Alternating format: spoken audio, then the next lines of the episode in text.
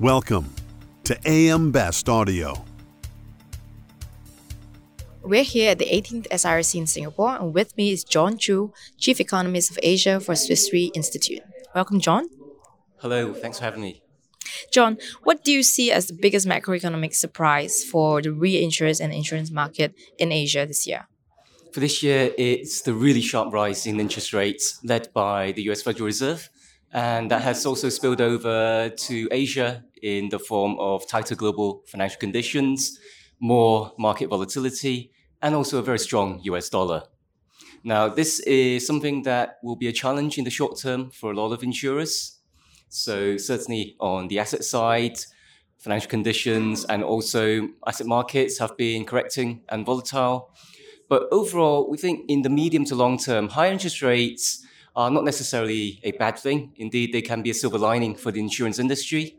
It increases the yield income for insurers and in the long run actually allows them to pay claims out of that income and also potentially pass that on to consumers in terms of lower pricing and better affordability.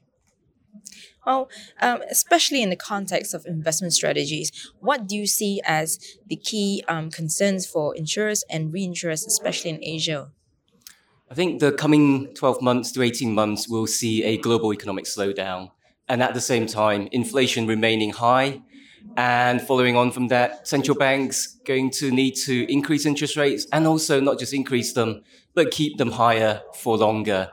And that is not a great environment for a lot of risk assets. We've already seen various market corrections this year and also high volatility. And that, I suspect, is going to be, again, a challenge for insurers on the asset side.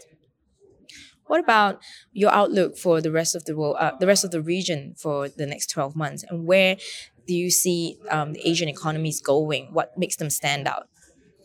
A lot of Asia will not be immune to the global economic slowdown that will come in 22 and in 23, especially when a lot of the rest of the world is slowing down. China, domestic demand still very weak.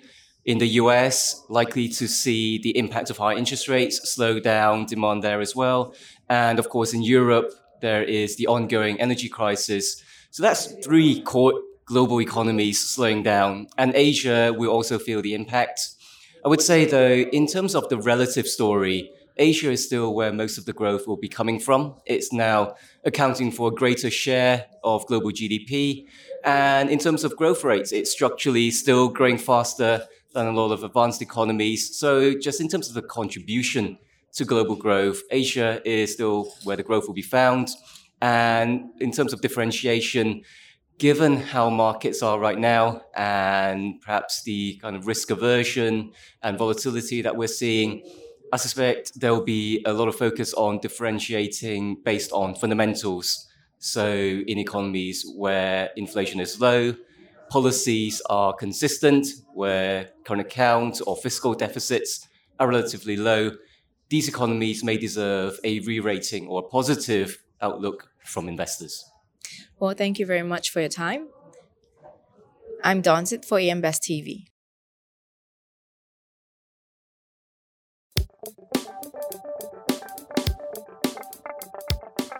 Looking to get the full attention of the insurance industry? We have the platforms that will do just that.